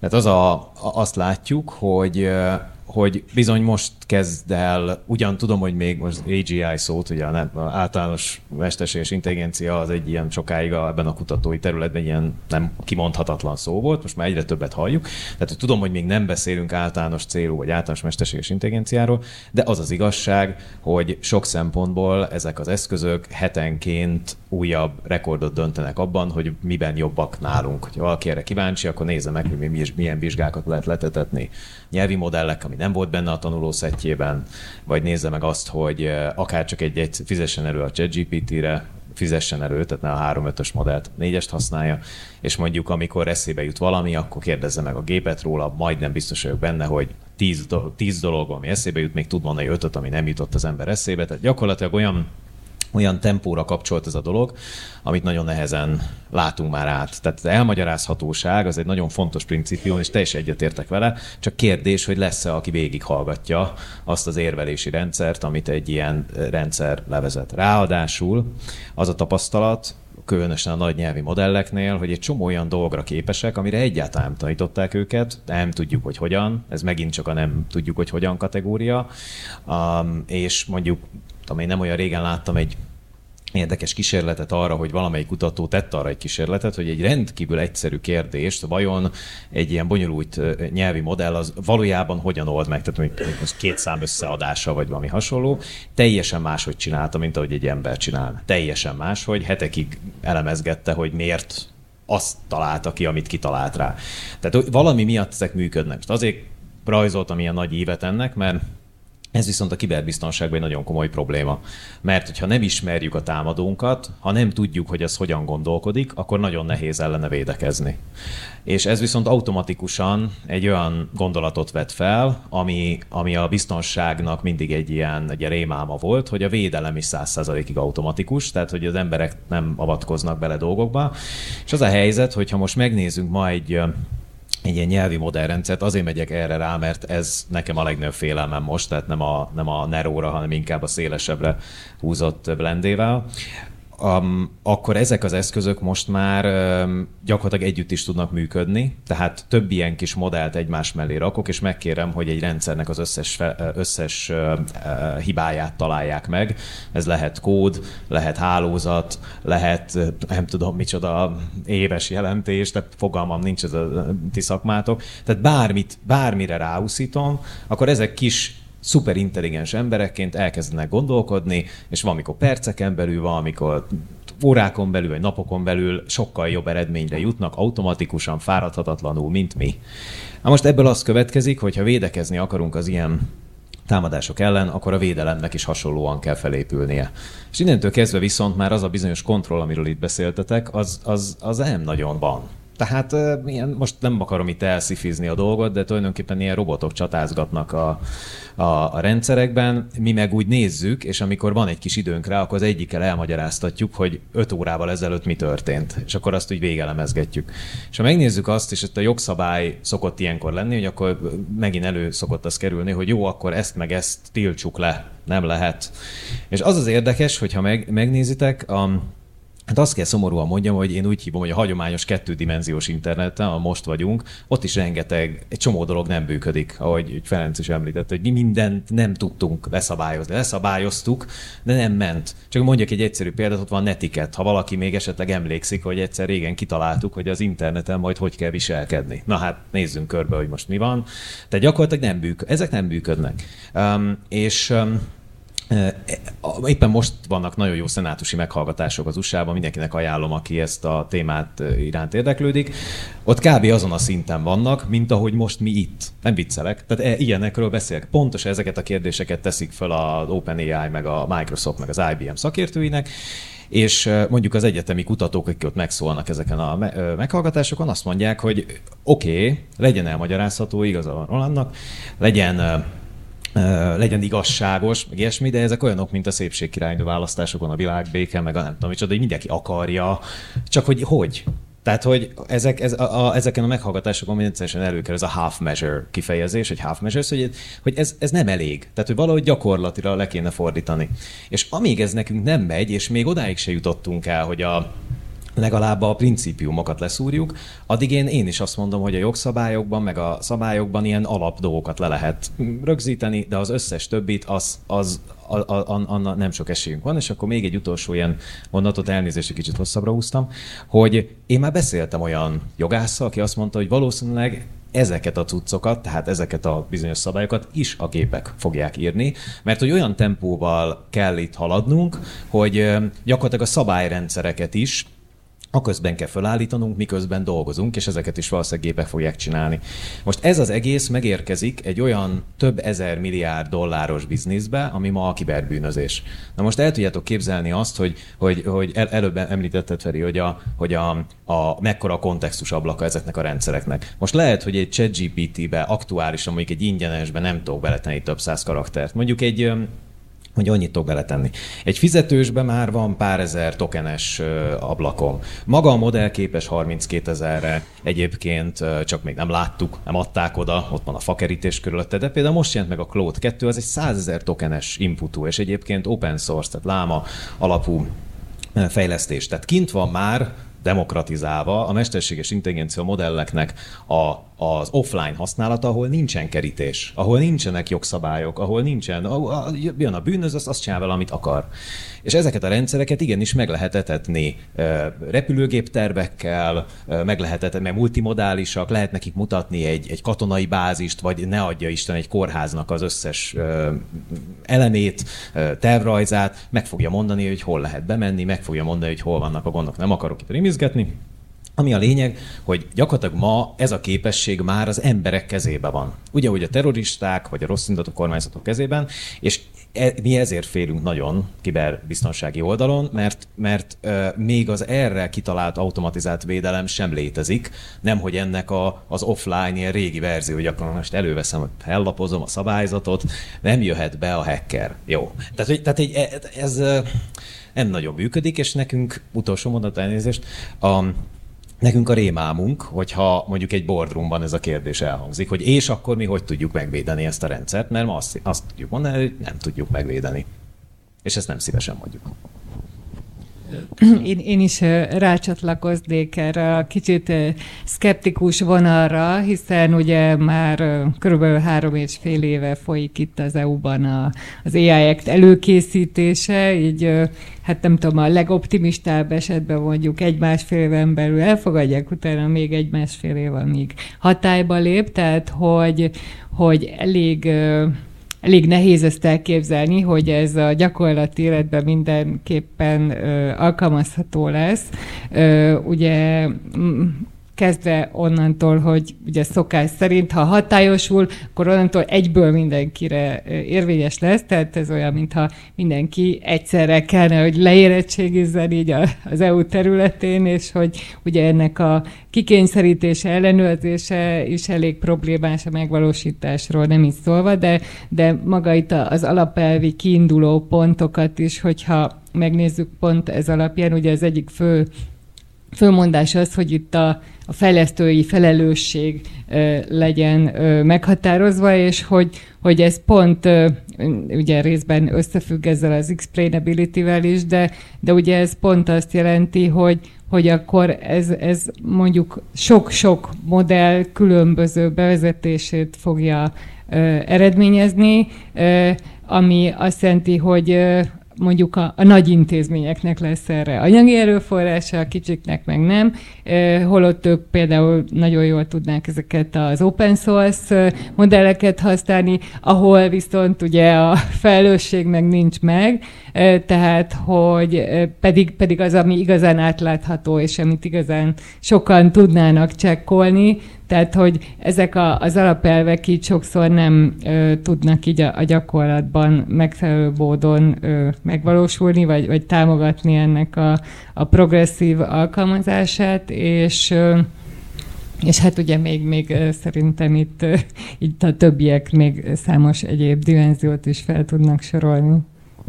Köszönöm. Mielőtt továbbadnám szót, Artur, cáfolj meg, vagy erősíts meg, de te szkeptikus voltál, vagy realisztikus?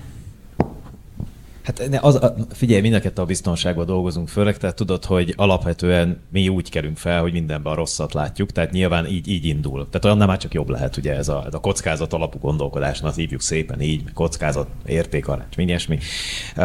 Az az igazság, hogy én még nem adtam ki magamból a teljes szkepszis most az előbb, amit, amit elmondtam.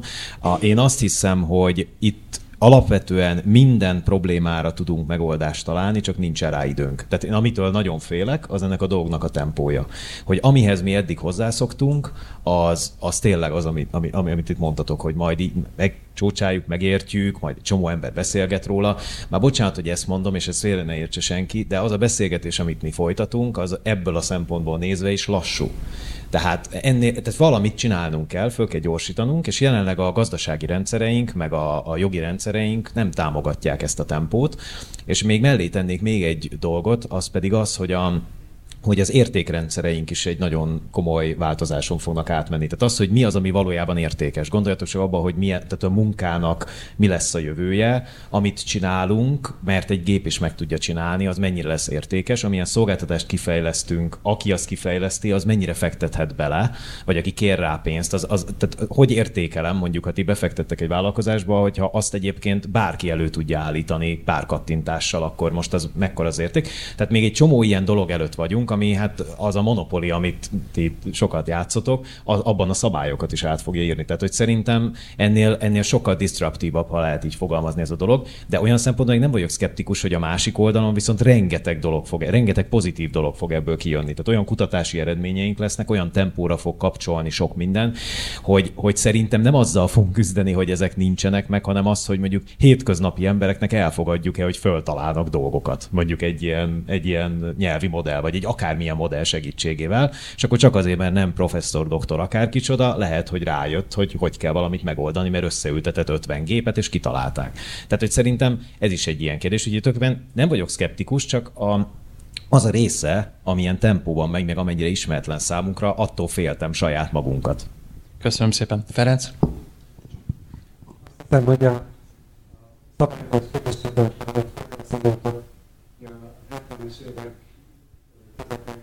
másik mikrofont légy 70-es évek közepén végén megjelentek a aszimmetrikus kriptográfiának az eszközei, hogy ezek cikkekbe jelentek meg mondjuk a diffie vagy, vagy patentbe, tehát szabványban, mint az RSA, és utána azt mondta az Egyesült Államok kormánya, tehát közé lett téve, mert azt mondta az Egyesült Államok kormánya, hogy de hát ez nem használható. Tehát, tehát ilyet, ezt, ezt majd a katonák, meg nem tudom, meg hogy mi mondjuk úgy használjuk, de mondjuk Irán ne használja, meg nem tudom kicsoda. Hát nyilván egy vicc volt. Hát közé lett téve. Bárki le tudta fejleszteni, le tudta programozni. Tehát, tehát eh, a mesterséges intelligencia algoritmusoknál is arról van szó, hogy én a, ezt a 20 dolláros előfizetést használom, hogy a ChatGPT-ben a 4.0-ás modellt eh, alkalmazza. Eh, egész egyszerűen az ember a, a magát ennek az eredményét nem tudom korlátozni, hogy mire használják. Azt tudom korlátozni, tehát a jogszabály szerintem azt tudja majd korlátozni, hogy mit lehet ebből tenni. Tehát ami, ami megjelenik az állam számára. De hogyha olyan szereplők vannak, akik között olyan bizalmi szint van, hogy még egyszer mondom, nem támaszkodnak az állam hatalmára. Nem akarnak, tudják egymás, hogy nem akarnak bírósághoz fordulni. Megint blockchain példa, okos szerződés, de megállapodtak, hogy ez lesz az okos szerződés. Ugye maga Node az azt hajtja végre, ha fej, fejük tetejére állnak, akkor is. Tehát ha azt jól programozták le, akkor, és ők abba bíznak, hát ebbe tévedhetnek, de ők abba bíznak, hogy ezt jól fejlesztették le, akkor e, nem fognak bíróságra menni. Pilótajátékot is lehet úgy szervezni, ugye Nemzeti Bank bármit tesz, ha ezt egy zárt körbe csinálja valaki, és nem akarnak állami számonkérést. Ez nem derül ki senki számára. De akkor mit tudunk csinálni? Ugye hát ez a tipikus, hogy lopni se szabad. Tehát én, én nagyon szkeptikus vagyok ebbe a kérdésbe, és elsősorban azért vagyok nagyon szkeptikus, mert valójában a az elérhető előny, tehát ezeknek az eszközöknek a használatából származó elérhető előny, ez sokkal nagyobb lesz, mint a kábítószerek kereskedelemből, vagy, vagy a pilótajáték szervezésből származó előny. Tehát az a világ ura, aki ezeket jól tudja használni. És e, egyszerűen a másik embert ismeri. Hát amit mi viselkedés elemzésbe tudunk, ugye említettem, hogy a szabad szöveges e, e, mérlegbeszámolóból ilyen bag of word módszerrel 50 ezer szót kirakunk egy 50 ezer dimenziós térbe. És ott nézünk csomópontokat. Látjuk azt, hogy, hogy milyen jellemző eloszlások vannak. És azt mondjuk, hogy ebben a jellemző eloszlásban általában megszoktuk ezt vagy azt a, a problémát állítani. El, meg tudjuk uh, találni. Fogalmunk sincs, hogy az a paraméter együttes miért utal arra a problémára. Tehát itt nincs szemantika, nincs mögötte ez explainability, vagy nem tudom, itt, hogy, hogy, hogy fogalmaztatok. Tehát, tehát nem, nem tudjuk megmondani, azt tudjuk, hogy 91%-os pontossággal, ha oda megy a revizor, akkor megtalálja az adott problémát. Nem tudjuk ez a viselkedéssel, hogy függ össze, nem is vagyunk pszichológusok, őszintén szólva, meg nem is törekszünk rá. Tehát, tehát én azt gondolom, hogy ezt egyszer használni fogják, és a kiberbiztonságban, ami szerintem egy, egy felvértezi azért felhasználót is, tehát a védekezőt is felvértezi, az, hogy rengeteg nyomot hagy mindenki maga után. A, a, a betörő is. Tehát elképesztően sok nyom marad utána. És ennek a viselkedés elemzése az egy nagyon komoly, nagyon komolyan fölvértezi a, a védekezőt arra, hogy felismerje ezt a tevékenységet. Igen ám, de ez azzal is fog járni ám, hogy egy csomószor azt fogjuk kizárni, aki nem is támadó szándékkal jött mert abba a klaszterbe bele tartozott. Egyszerűen valahol úgy csökkentettünk dimenziószámot, hogy azt nem szabad lett volna. De ez nem is egy klaszter. És e, e, hát sok sikert annak, aki ezt szabályozni akarja. Viszont bocsánat, elnézést, csak gyorsan akarok valami jót is mondani, mert annyi rosszat mondom, és azon gondolkodom, hogy hogy tudnék javítani, hogy picit, hangulat jobb legyen. Szóval, hogy a, azért az viszont tény, hogy szerintem az eddigi rendszereinket messze fölülmúló képességeink lesznek abban, hogy valamit ellenőrizzünk, valaminek például a minőségét. Tehát annyiféle, amit az előbb is mondtál, annyiféle paramétert fogunk tudni automatikusan ellenőrizni dolgokon, ami szerintem nagyon meg fogja lökni a dolgoknak a minőségét, ez, és ez igaz lesz eh, például az élelmiszergyártásban, és már minden, nem csak a hatékonyságra lehet ezt használni, hanem arra is, hogy valami minél kevésbé legyen problémás. És szerintem ebben viszont egy csomó olyan rendszerünk van ma, mindenféle, ellátunk mindenféle jelekkel, és akkor megyünk oda checklistekkel auditálgatni, viszont ezeket tudjuk automatizálni. És eznek, ennek az automatizálása szerintem ahhoz vezet, hogy olyan dolgokat is fogunk tudni ellenőrizni, amit azelőtt nem tudtunk, mert egyszerűen emberileg nem jön ki az időből, meg válaszolni se lehet rá, így is állandóan auditálunk mindenkit mindenhol. Úgyhogy szerintem ez viszont egy jó hír, csak hát ezek, ezek, ezeknek viszont a technológiai hátterét meg kell teremteni, tehát ha ma egy gyártósoron a robotok azok nem beszélnek informatikaiul, sehogy se, akkor meg a lehetőségét, hogy ezek adjanak adatokat. Egyébként csak itt egy apróság, hogy csak hogy érezzétek, hogy milyen óriási ereje van ennek. Én például most láttam egy olyan céget, aki azt csinálja, hogy a robotok, olyan robotok, amik egyébként nem nem, nincs semmiféle kicsatolásuk gyárakban, nem tud informatikai módon beszélni, viszont áramfogyasztása van. És az áramfogyasztásának a, az elemzése mesterséges intelligenciával lehetővé teszi azt, hogy megmondjuk az adott robotról, hogy az éppen selejtet gyárt-e, vagy jól működik, vagy rosszul működik. Tehát gyakorlatilag ilyenekre is alkalmazható ez a technológia, és ezáltal egy csomó olyan, akár ilyen legacy rendszert is be tudunk vonni, akár ellenőrzésekbe, amit azelőtt teljesen lehetetlen volt, mert nem beszélt olyan interfészen vagy olyan nyelven, amit egy auditor ellenőrizni ellenőrizni tudott volna, de kiköpni tud riportokat, sőt, user interfésze van, tehát lehet látni, akár erre rá lehet tenni egy ellenőrzési folyamatot, mert ezek a rendszerek eh, képesek akár egy képernyőt is megérteni, hogy azon mi van. Ahhoz meg megint nem kell ember, hanem mondjuk az auditort egy ilyen automatizmussal ki tudjuk váltani. Köszönöm. Roland? Alapvetően én még mindig egy kicsit a szabályozás felé kanyarodnék vissza egyébként, mert, mert én az, azt gondolom, én értem, amit mondtok egyébként, meg, meg tényleg ez, ez nagyon fontos, de hogyha csak egy nagyon vad hasonlat, lehet, hogy nagyon nem jó ide, de akkor, amikor a nukleáris energiát feltalálták, a, a, akkor is gondoljunk bele abba, hogy lehet vele áramot termelni, és a jólétünket biztosítani belőle, meg lehet nagyon-nagyon rosszat tenni vele, és valahogy a világnak kellett el arra a véleményre jutnia, hogy, hogy alkossunk szabályokat ennek a biztonságos használatáról. Tehát, tehát, hogy, és én inkább most a kockázatot, most lehet, hogy az ellenőrzéstől nagyon eltávolodtunk, témájától, de hogyha, a, a, hogyha azt nézzük, hogy nincs beszélgetés ma a, a nagyobb gazdasági erőközpontok között, a, ugye Kelet-Európa, Nyugat, akkor, akkor ez, én, én azt gondolom, hogy ez, ez az egyik legnagyobb probléma most. Tehát, hogy, hogy, hogy valahogy nem, nem, nem tudunk egy olyan, olyan irányba állni, ami, ami egy, egy felé vinne bennünket, hogy, hogy, hogy a társadalom jó. Tudom, ez, ez nagyon, nagyon általános, mert csalók, és amit Ferenc mondta, elnök úr, hogy, hogy, hogy nagyobb üzlet lesz, mint valaha volt bármilyen család tevékenység, drog és társai. Ez, ez szinte teljesen biztos, és nyilván ezt e, mindenki e, élni is akar ezzel a, ezzel a lehetőséggel, e, a, ameddig, ameddig ilyen értékalapokon szerveződik a társadalom, amilyen alapon ma éljük a világunkat. Lehet, hogy majd ez is megkérdőjeleződik, ahogy Artur is tett rá erre utalást, de alapvetően én a, én a szabályozásnak azt, hogy ezt, ezt hogyan használjuk, illetve eleve mit engedünk csak kifejleszteni. Tehát mi, mit engedünk, és mit nem. Hogy tudunk-e olyan szabályt alkotni, hogy erre lehet, de másra nem. Ez, ez itt megint el lehet indítani ezzel kapcsolatban egy beszélgetést, hogy ezt meg tudjuk-e akadályozni. Hát ezen kellene gondolkodnunk, hogy, hogy ezt a fajta megmagyarázhatóságot a fejlesztési módszertanjainkban, tehát a, a fejlesztő ö, szemszögéből ö, megközelítve hogyan tudjuk beépíteni a fejlesztési folyamatba. Tehát, tehát én a párbeszédet, a kommunikációt az a, tartom a legfontosabbnak, és nem az, amit most látunk, hogy, hogy mindenki megy a saját feje után, mert ez sokkal nehezebb lesz megfogni évek múlva, mint, mint hogyha most lenne egy közös akarat, és egy olyan intézmény, ami, ami, ami, ami megkapná megfelelő felhatalmazást, hogy, hogy erről gondol, gondolkodjon.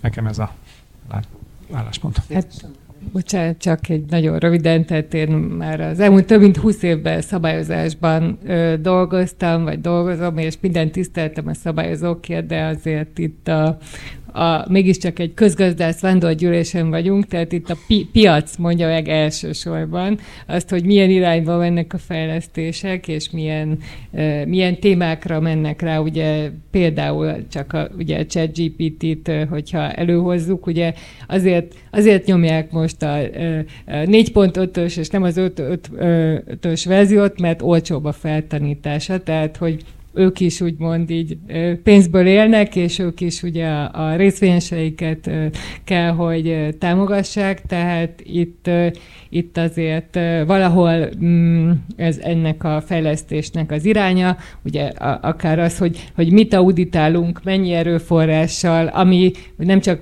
feltétlenül anyagi erőforrás, hanem ugye itt a, a technológiából kiindulva a természeti erőforrásokat is fog igényelni, tehát ezt, ezt igenis be kell árazni, és lesz is, aki beárazza, és lehet, hogy meg is fogunk lepődni, hogy merre fog menni.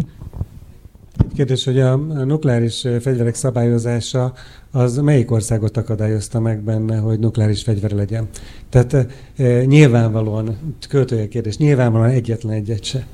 Tehát e, a szabályozás lényege, hogy az állami főhatalomra támaszkodok ahol nincs állami főhatalom, vagy annak nincs értelme, nem tudja érte, nem tudja detektálni, a, ahogy elköt, vagy nincs hatalma megváltoztatni. Egy blockchain algoritmust az államnak sincs hatalma meghat, ö, ö, ö, megváltoztatni. Hiába mondja azt egy bíróság, hogy a Pitagoras tétel az euklideszi síkon nem érvényes, az érvényes lesz.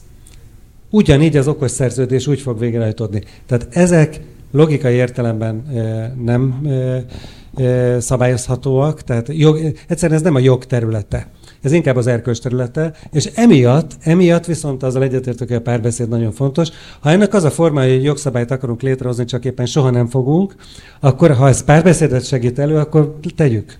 Egy picit annyit még gyorsan hozzátennék, hogy ugyanakkor viszont az USA is most abban gondolkodik, hogy egy ilyen FDA-szerű valamit föl kéne állítani, ami a gondolkodásmódot el tudja sajátítani. Tehát amiről most beszélgetünk, mert ez érezhetően más, mint amit eddig csináltunk, és az viszont egy nagyon okos ötlet lenne szerintem, hogy ezt minden országban kezdjék el így tolni, mert például a, a, nálatok is ugye a, a machine learning dolgokra van már egy módszertan, például, ami szerint ugye előbb mondtad, hogy a, a bankokat nézitek, de például ezekre az új modellekre még nincsen, ugye az majd úgy alakul szépen. Akkor, és ez a fajta új gondolkodás, ez, ez szinte üvölt azért, hogy ezt én nem értek hozzá, hogy most ez, ez nyilván kell valami szabályt hozni, meg jogszabályt létrehozzunk ilyet, de hogy valószínűleg azt, hogy legyenek emberek mondjuk egy államban, államhatalomban, akik máshogy gondolkodnak erről, és be tudják hozni ezeket a nagyívű gondolatokat, hogy aztán az állam valamit hogy tegyen, vagy hogy ne tegyen, vagy mibe szóljon, vagy ne szóljon bele például, amit mondtál, ez szerintem szükséges lenne,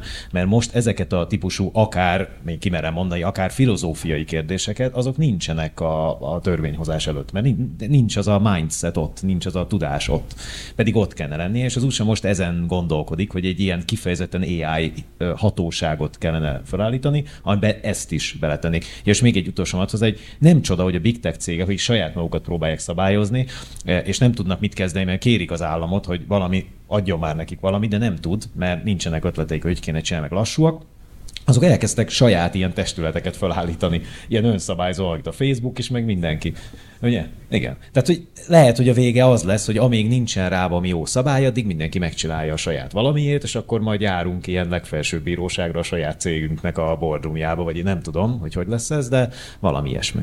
Köszönöm. És Anikó gondolatára szeretnék ráfűzni, ugye a, azt mondtad, hogy majd a piac megmondja. Mi azt látjuk, ugye, hogy ö, Óriási a fejlődés, óriási a gyorsaság, ahogy itt Artúr is említette, és szeretném behozni az emberi tényezőt a következő maradék pár percre, mert hogy a kérdés az, hogy hogy, hogy tudjuk ezt meglépni, hogy valamilyen módon mi mondjuk meg, hogy merre haladjon ez a fejlődés. Artúr? Nem?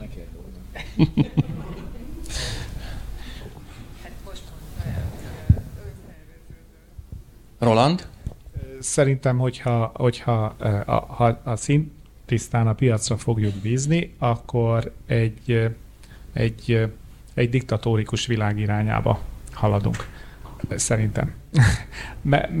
Látszólag ellentmondás, hogy miért mondom ezt. Mi van akkor, hogyha egy nagy platformcég, aki még mondjuk nem létezik, azt mondja, hogy az én képességeimnek csak a 80%-át adom oda X országban lévő kutatói közösségnek. Rögtön versenyhátrányba keveredik az az adott közösség.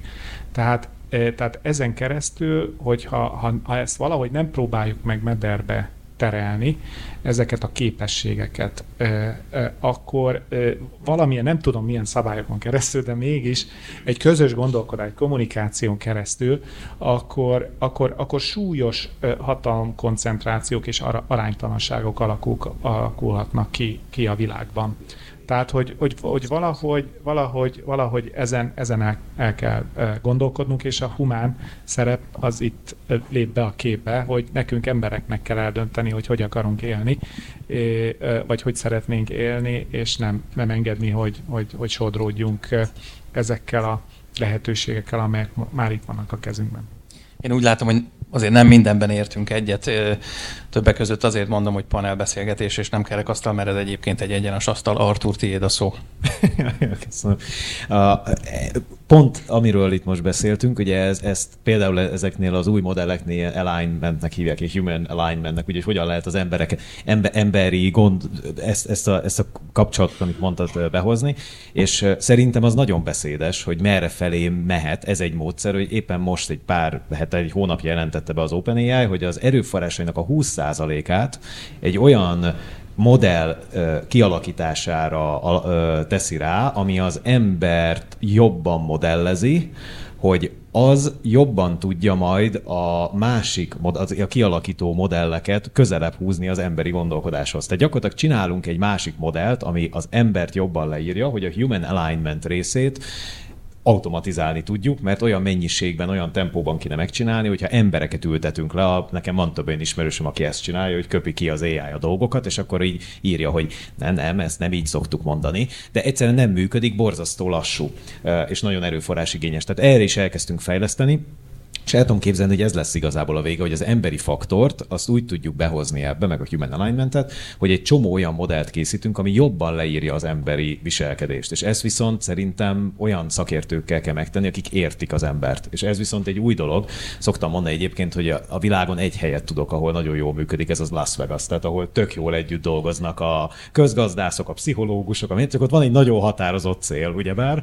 E, igen. Szóval, hogy igen, igen. Szóval, hogy én azt gondolom, gondolom, hogy ha ide is be tudnánk hozni ezt a célt, csak nem az lenne, hogy mindenkit megkopasszunk, hanem az, hogy jobban éljünk, meg elmagyarázható az AI, meg szabályozunk, meg ilyesmi, akkor lehet, hogy pont, pont ilyen modellek fogják majd megmondani, hogy hogy kezd csinálni.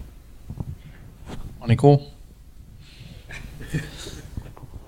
Hát igazából én meg pont azt olvastam, hogy a, a, az OpenAI-nak a kihívói pedig pont abban látják a jövőt, hogy specializálódnak, tehát hogy lesz olyan mesterséges intelligencia, amelyik kódokat gyárt, lesz olyan, aki úgymond ilyen uh, conversational témában fog elmélyedni, tehát hogy, uh, hogy uh, hogy ebben tudják ezt a versenyelőnyt fokozni, és hogy, hogy, hogy ez, ez tényleg hova fog eljutni, az, az valahol nyilván, tehát nyilván lesz egy típusú kontroll a végén, ami, ami ezt a úgymond falat fölállítja, ameddig el tudnak menni, csak hát nem, nem biztos, hogy ezek a állami jogi eszközök lesznek.